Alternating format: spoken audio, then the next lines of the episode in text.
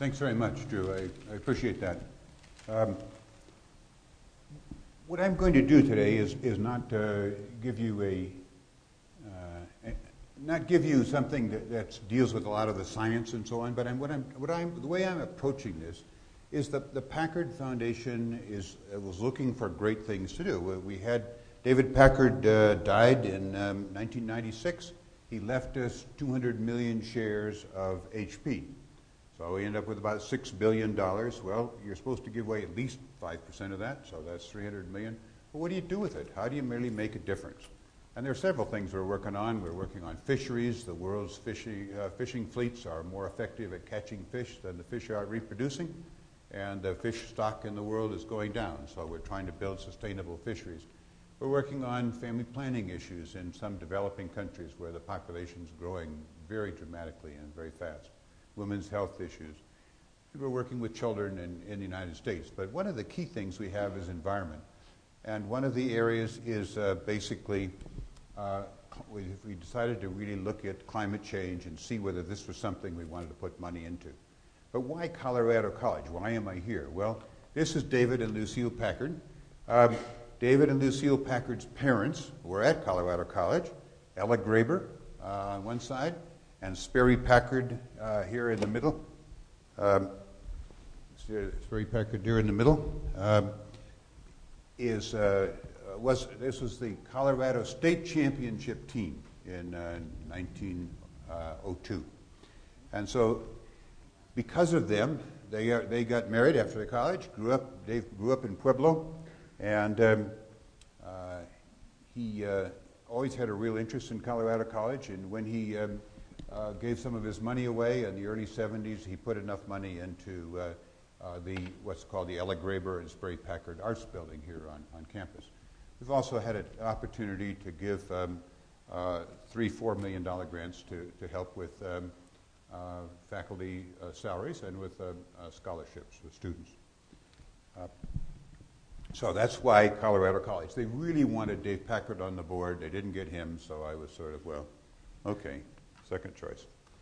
Uh, one of the organizations that we decided to do, I mean, it, it's one thing for a foundation to want to do something, but how are you going to spend the money? Where, who's going to do the work? So we put up $500 million, and the Hewlett Foundation put up $500 million. So we have a billion dollars, and it's not an endowment, it's to be spent, spent out over maybe seven years. And they're raising, uh, uh, trying to raise another billion, not only from the U.S., but from around the world. And um, so we had read something from Nicholas Stern. Um, he's uh, from England, and he wrote a small little 700 page uh, report on uh, climate change and what it was going to do to the economies of the developing countries and the developed countries around the world.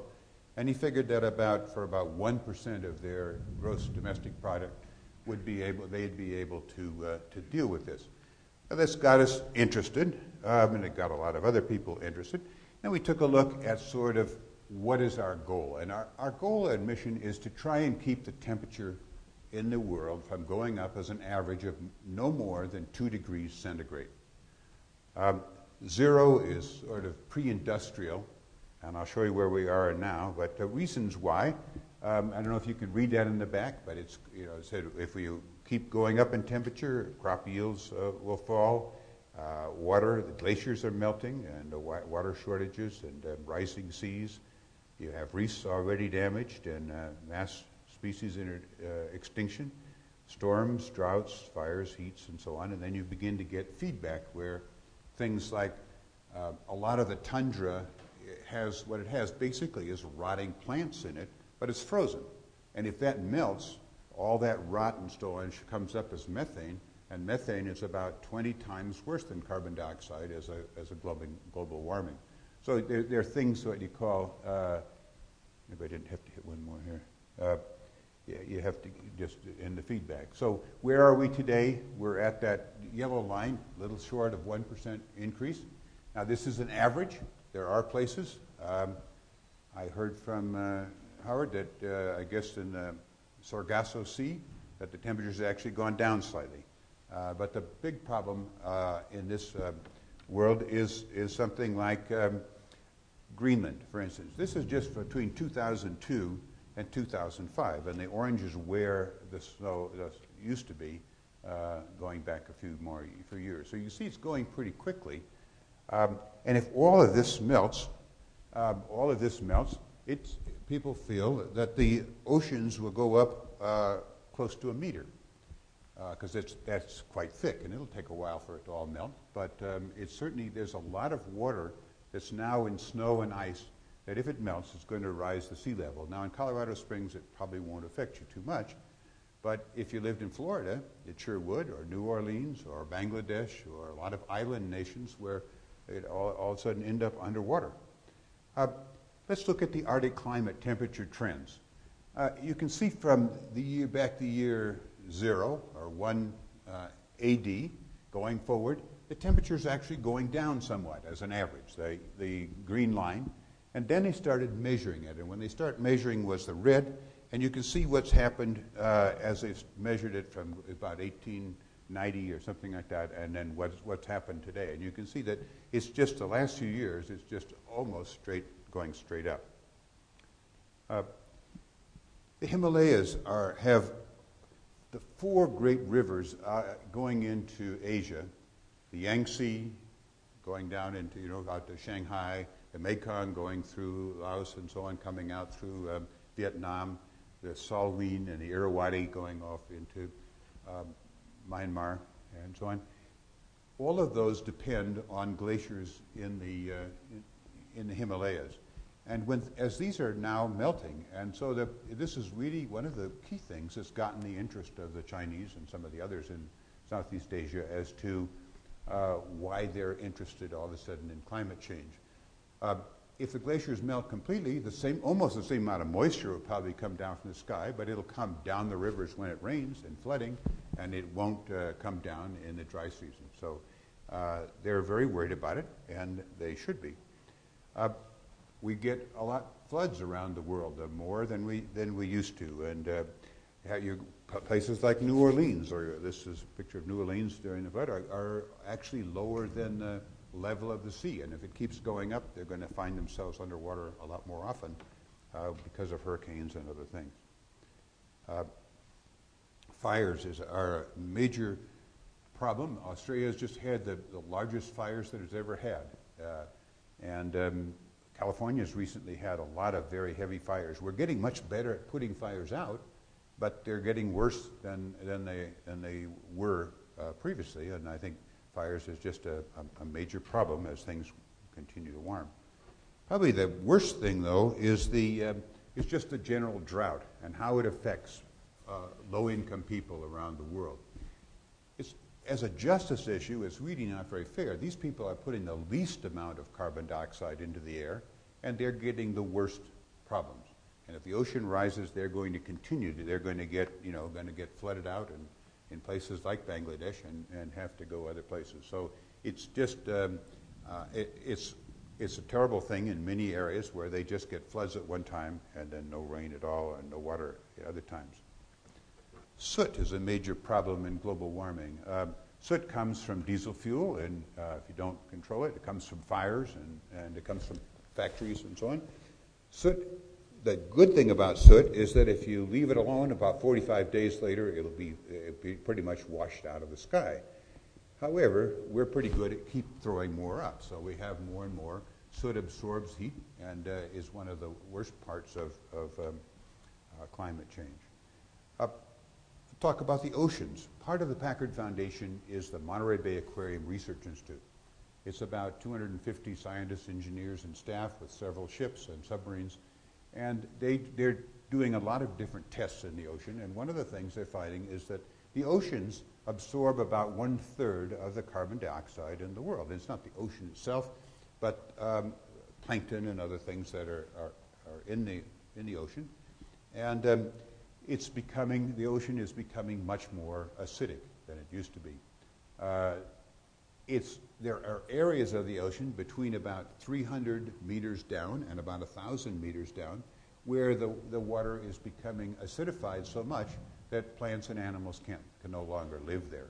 And this area is growing. This is a larger and larger area. On the surface, you have waves and things, and that brings in new oxygen and so on. But the, um, uh, the oceans are, are getting to be in, in pretty bad shape. So, well, we ask ourselves, this is me and my uh, associate, you know, what, what can we do? And um, we, some of you had a, uh, a, couple of professors in Princeton um, came up with a theory, what they call a wedge theory. And let me just give you that briefly. Maybe some of you know it already pretty well. The, the dotted white line would be business as usual, uh, current, the current uh, path. The green wedges uh, are all different types of approaches. And what are they approaches about? Well, they're power, industry, buildings, transport, forestry, agricultural, waste, and an unknown factor. And a piece of that unknown factor is new technology. Um, it's pretty hard to say exactly when we're going to get good at using wave action for generating power, or whether we're going to have a satellite in the sky that you know absorbs the power and shoots it down and uh, solves all of our problems. Um, it may be a while, though, before things like that happen. Uh, we are certainly improving. The wind power and solar power are mechanisms are both greatly improved over what they were just 10, 15 years ago. So, but we have to get going fairly soon, and this is sort of like starting in 2010. If we wait till 2020 to really get going, and uh, then the, the, the, what you can do by 2030 uh, there's a much larger unknown factor. So what we really want to do is to uh, get into a situation where uh, we can work in these different areas. So what do we mean by work in these areas? What, what, are the, what is that about? Um, first, let me just point out, business as usual uh, would bring us to, by 2030, to about 60 gigatons, billion tons, of CO2e. That's equivalent. So methane is 20 times more. A, it doesn't, it doesn't CO2 equivalent. And that's 750 parts per million. A lot of people think that there's a lot of carbon dioxide in the air. Most of what we breathe is nitrogen, fair amount of oxygen. But carbon dioxide, if it gets up to 1%, if it got up to 1% in this room, most of you would feel dizzy, headache, want to go to sleep. You know, it just isn't good. So there's really not an awful lot of carbon dioxide in, in the atmosphere and 750 parts per million is, is uh, much higher than we want to get. So what we're hoping to is uh, have about 30 gigatons instead of 60 and have 450 parts per million. Incidentally, if you, if you have questions and things, um, I, I want to get through this, but I sure don't want to just pass you up and, and have you not remember something.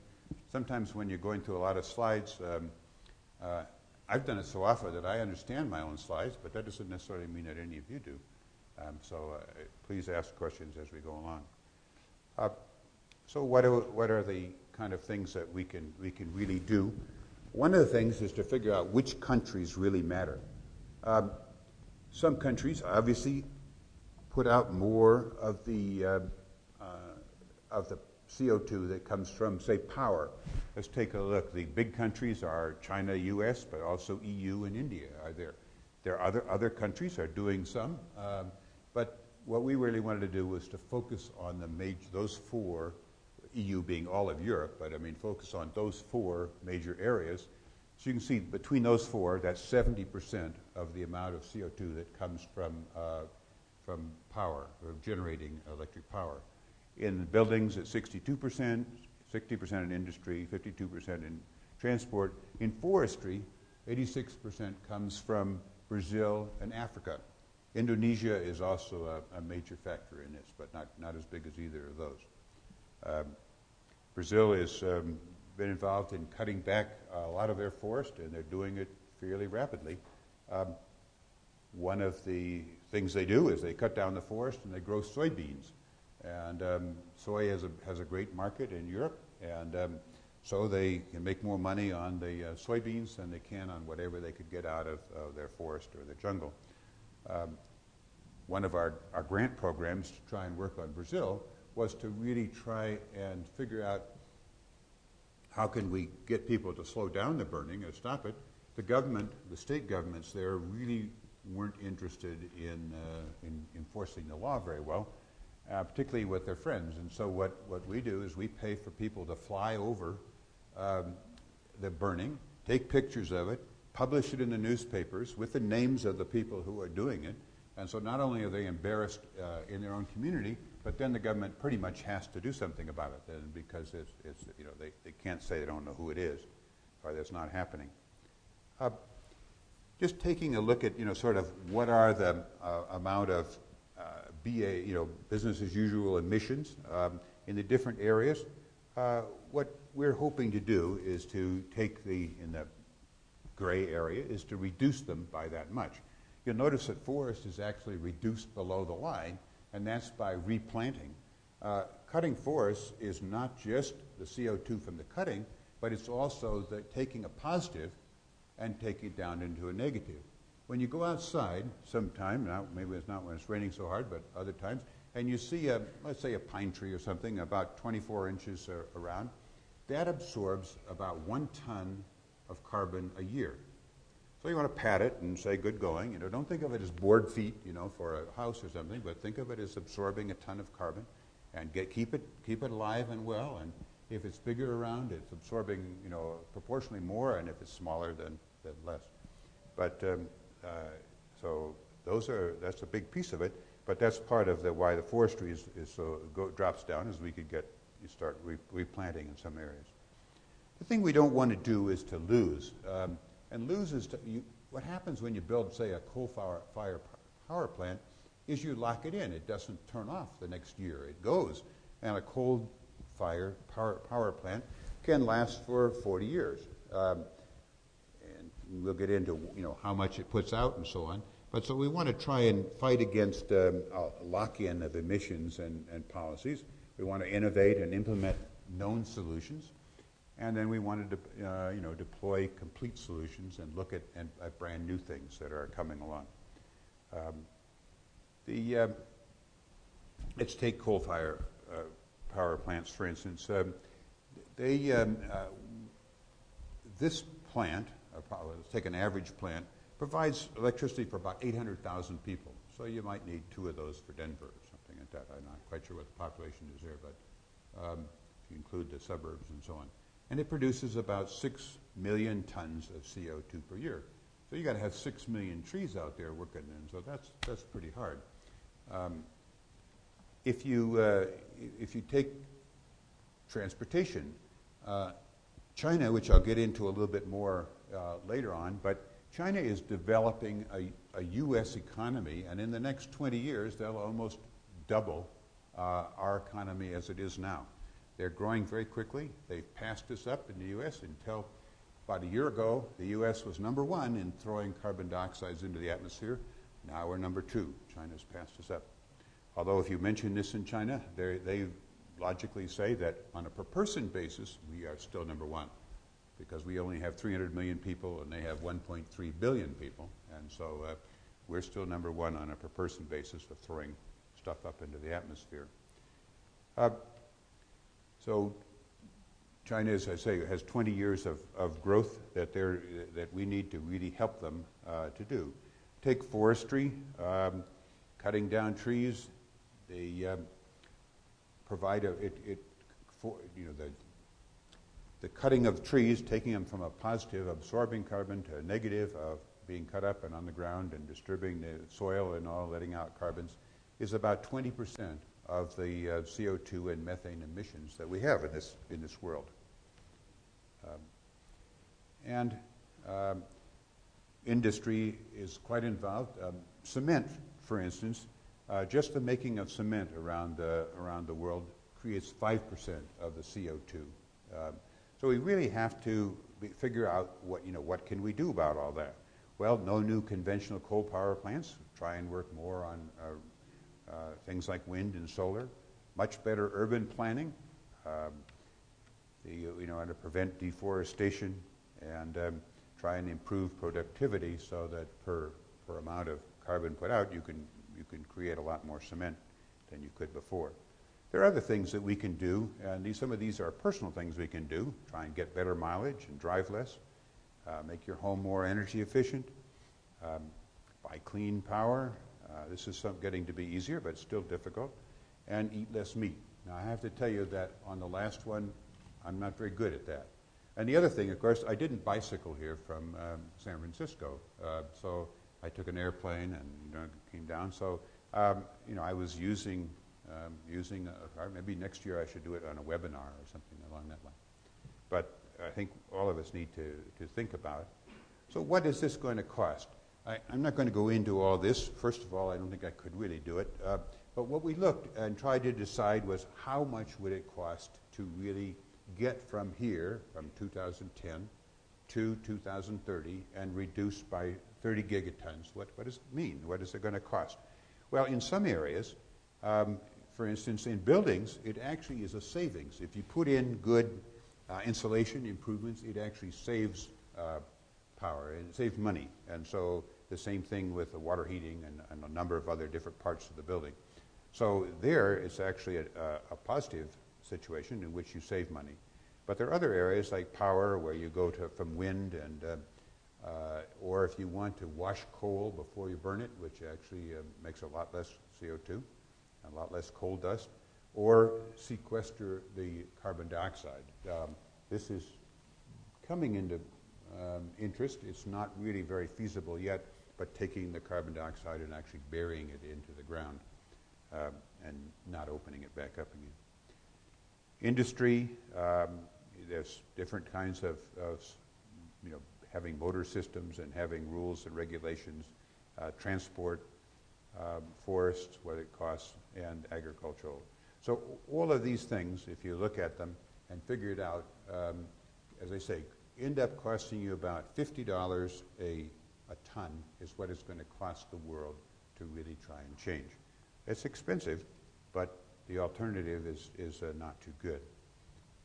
Uh, under power, what are, what are the interventions? Well, no new coal plants, uh, carbon capture and sequestration, renewable portfolio standards, and perhaps nuclear power. Um, some countries like um, France get 80% of their uh, electric power from uh, nuclear power. We had some difficult times in the 70s and have never really gotten back into it. Other countries are doing a, a great deal more, uh, particularly in Europe, but also even countries like Iran um, and um, North Korea are building it. Not necessarily for all the right reasons, but um, I think uh, we, we need to relook at that as well as a lot of other new technologies. Uh, so looking at wind, solar, and in industry, we need to look at efficiency standards and uh, motor and pumps and other industrial systems and uh, uh, just you know what, what's put out in the smokestack by steel, cement, and petrochemicals and things. Um, we need under buildings, we need to have mandatory building codes and we need to reform utilities and get them to, to do it a much better job. Transportation, fuel efficient cars, low carbon fuels, reduce vehicle miles traveled, and, and really get involved in bus rapid transit and uh, uh, bicycle more. Forestry, leverage carbon financing. One of the things that uh, you run across in a um, uh, somebody who has a forest, if, if you own uh, this pine tree that absorbs uh, a ton of carbon a year, there are carbon credits in the, in the um, country, and it's probably one tree wouldn't sell too far, but if you had a thousand of them, uh, and you, the, the value of that in California is about $10 a ton. So if you had a thousand of those, you'd have about $10,000 worth of carbon credits that you could sell, assuming that you could have, you could have cut them all down. Um, and so what, what one of the things that's in Europe, the price is about $28 a ton. And there are a lot of places where if people could get money back in that respect from people, uh, from carbon credits. And who do you sell it to? Uh, I'm with a small group that are looking at some acreage, and um, we would sell to Pacific Gas and Electric Company because of what they call cap and trade. Um, they've been capped as to how much they can put out. They're putting out more because the cap keeps dropping. And so they have to trade, they have to buy a carbon credit. So if you own some trees, they buy your trees. And so it, we're hoping that as this becomes a worldwide market, there would be a lot of places that are uh, rather it would begin to be valuable to keep the trees and not to cut them down or to and to plant row crops. Uh, this is our team in China, the China Sustainable Energy Program. Uh, there are actually about 35 of them now, but that's the beginning of it. Uh, we started in, in um, uh, the Energy Foundation and the Packard Foundation, and now other foundations have joined us. Started in 1998. We went to the government, and in 1999 they took lead out of gas. In 02 they put on catalytic converters. In 05 they said that all new cars had to have 27.5 miles per gallon or better, and that's not average, but that's all. And then last year they said it had to be 30 miles per gallon. So China has gone from behind us um, to ahead of us. And uh, that, this particular group is one of the key that they've been working on. They've worked in other areas too. Um, China's manufacturing companies a few years ago were making a refrigerator that was right out of the kind that your grandmothers had in the 1950s. Um, and those of you who are older, maybe your mothers had in the 1950s. Uh, but the, um,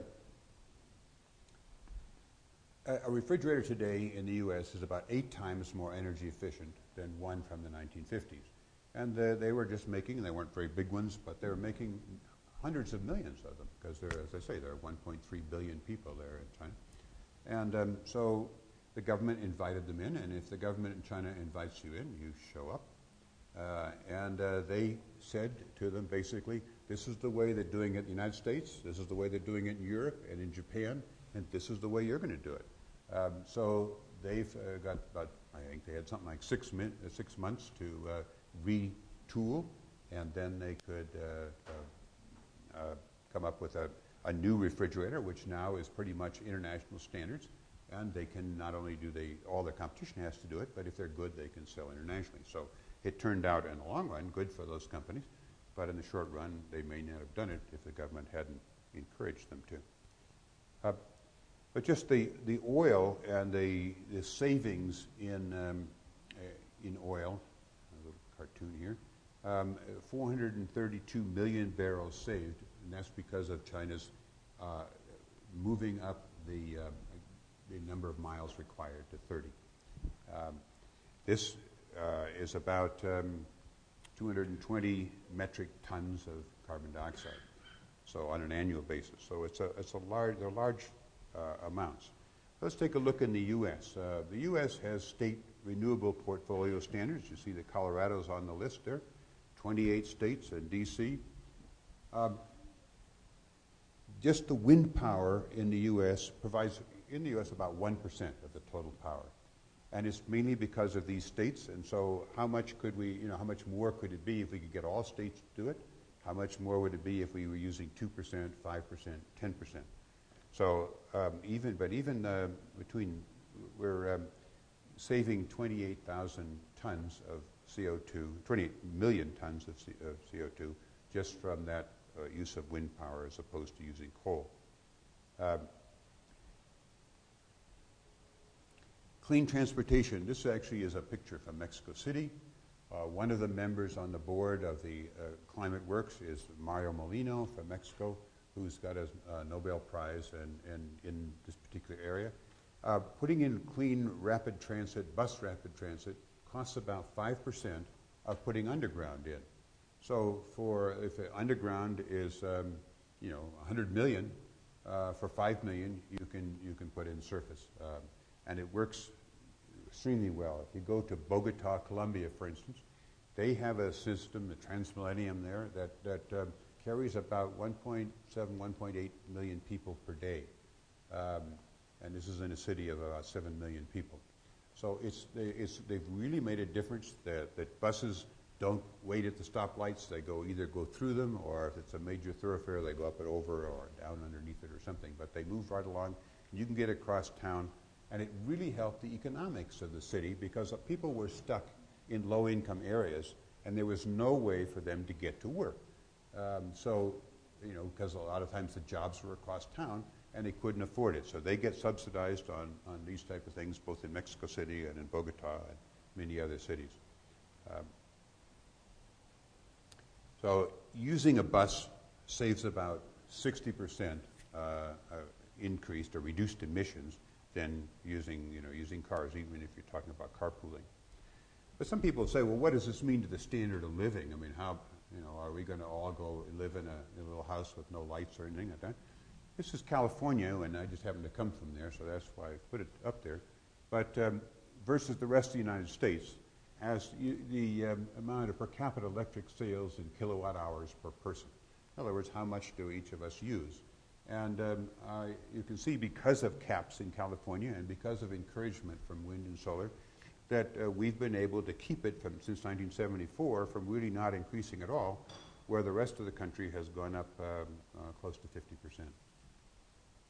So you can certainly have a good life and not have to just think you're going to give up everything. Uh, these two gentlemen from Berkeley uh, Labs are from India, and I won't try and pronounce their names, but anyway, you can. They're working to try and it's the beginning of an effort we have in India to try and see how can we get people in India to use less power and to think about it. And so what they're doing as uh, in their efforts to work with the utility industry, um, they uh, are, are trying to get a 20% demand reduction. And this sounds, you know, uh, in a country that doesn't have power everywhere, sounds like a lot, but they feel they can really do that. They're working with the utility industry there, and uh, the utility industry is actually uh, cooperating with them. Uh, this would save about 50 megawatts of, and um, about 200 million tons of, of carbon. This is just in one state that they're working in, um, in India, hoping to do the rest. So what do we do um, at Packard? Basically, we're doing experts, strategies, working with policymakers, and coming up with policies. Now, I, I gave this presentation earlier and uh, to a, class, and people wondered, well, how, you know, are you out there? Lo- what is Packard doing? Are you out there lobbying? Are you out there doing things? The Packard Foundation is what we're doing is we're funding Climate Works and we're funding a number of others. The Energy Foundation. We're funding quite a group of, of different organizations, and in the transportation industry, power, forests, building area, and so on. So what we're doing is funding up, we look down the, the um, column, the Energy Foundation, China Sustainable Energy, Sustainable Energy Foundation in India, European Climate, and other programs in Latin America and the rest of the world. And then looking across the top are the different areas that we're working on, forest, uh, reforestation, uh, bus rapid transit, uh, buildings, industry, and um, uh, power generation. And so these are the amounts that we think we can save from the different, those different categories. And this sort of looks like a Sudoku um, game, but it's, um, and it, you know, that, a test later to memorize this. But anyway, um, but we're hoping that what we can come up with is to save a, a, around 30 um, gigawatts of, of um, carbon dioxide by 2030. So it's, it's trying to work with the different countries around the world, getting them best ideas that we can have, these ideas come in, in areas like buildings and power and transit and vehicles and industry, forests and so on. And um, get this thing to work. Um, so you have basically ideas going back and forth all over the world. Um, so this is that tree I mentioned. You go out there and give it a little pat. And um, as I say, working together, I think we can, we can uh, win. So that's sort of an outline of why the Packard Foundation got involved, um, what we're trying to do, and it certainly isn't everything. There's an awful lot left to do from other people and so on. But uh, we want to take this, um, you know, we talk about a billion dollars. In some respects, it sounds like a lot. When you, if you look at government funding, you know, it sounds like a rounding error or something like that. I mean, it should be a trillion or something instead of a billion. But um, anyway, we think of it as a lot. And um, so this is what we're trying to do and uh, around and focus in the major countries and uh, try to um, focus on the, the, major areas. That doesn't mean that uh, you know every country has its problems, uh, but we're not worried about Haiti right now uh, because uh, Haiti pretty much denuded all of its trees already and um, isn't throwing an awful lot of stuff up into the atmosphere. So um, that doesn't mean it doesn't have major problems or its people don't have major problems, but what we're trying to do is see how can, you know, what are the key things, looking back at that wedge theories, what are the key things that we can do to try and keep the temperature from not going up more than 2 degrees centigrade by 2030. If we could do less, you know, have it go up less than that, great. Um, some of you, you know, talking about, some of you may have read in the paper the other day where for the first time ships from um, Norway, I think, sailed from Korea to Europe going over, over the Northwest Passage. Um, and uh, just because the Arctic ice is melting. And I showed you those pictures of Greenland, and uh, it's just, um, you know, it, they're just our, our major problems, and um, they're not going to get better. They're going to get worse, and um, it's something that we felt that we really need to work on. So, any thoughts or questions?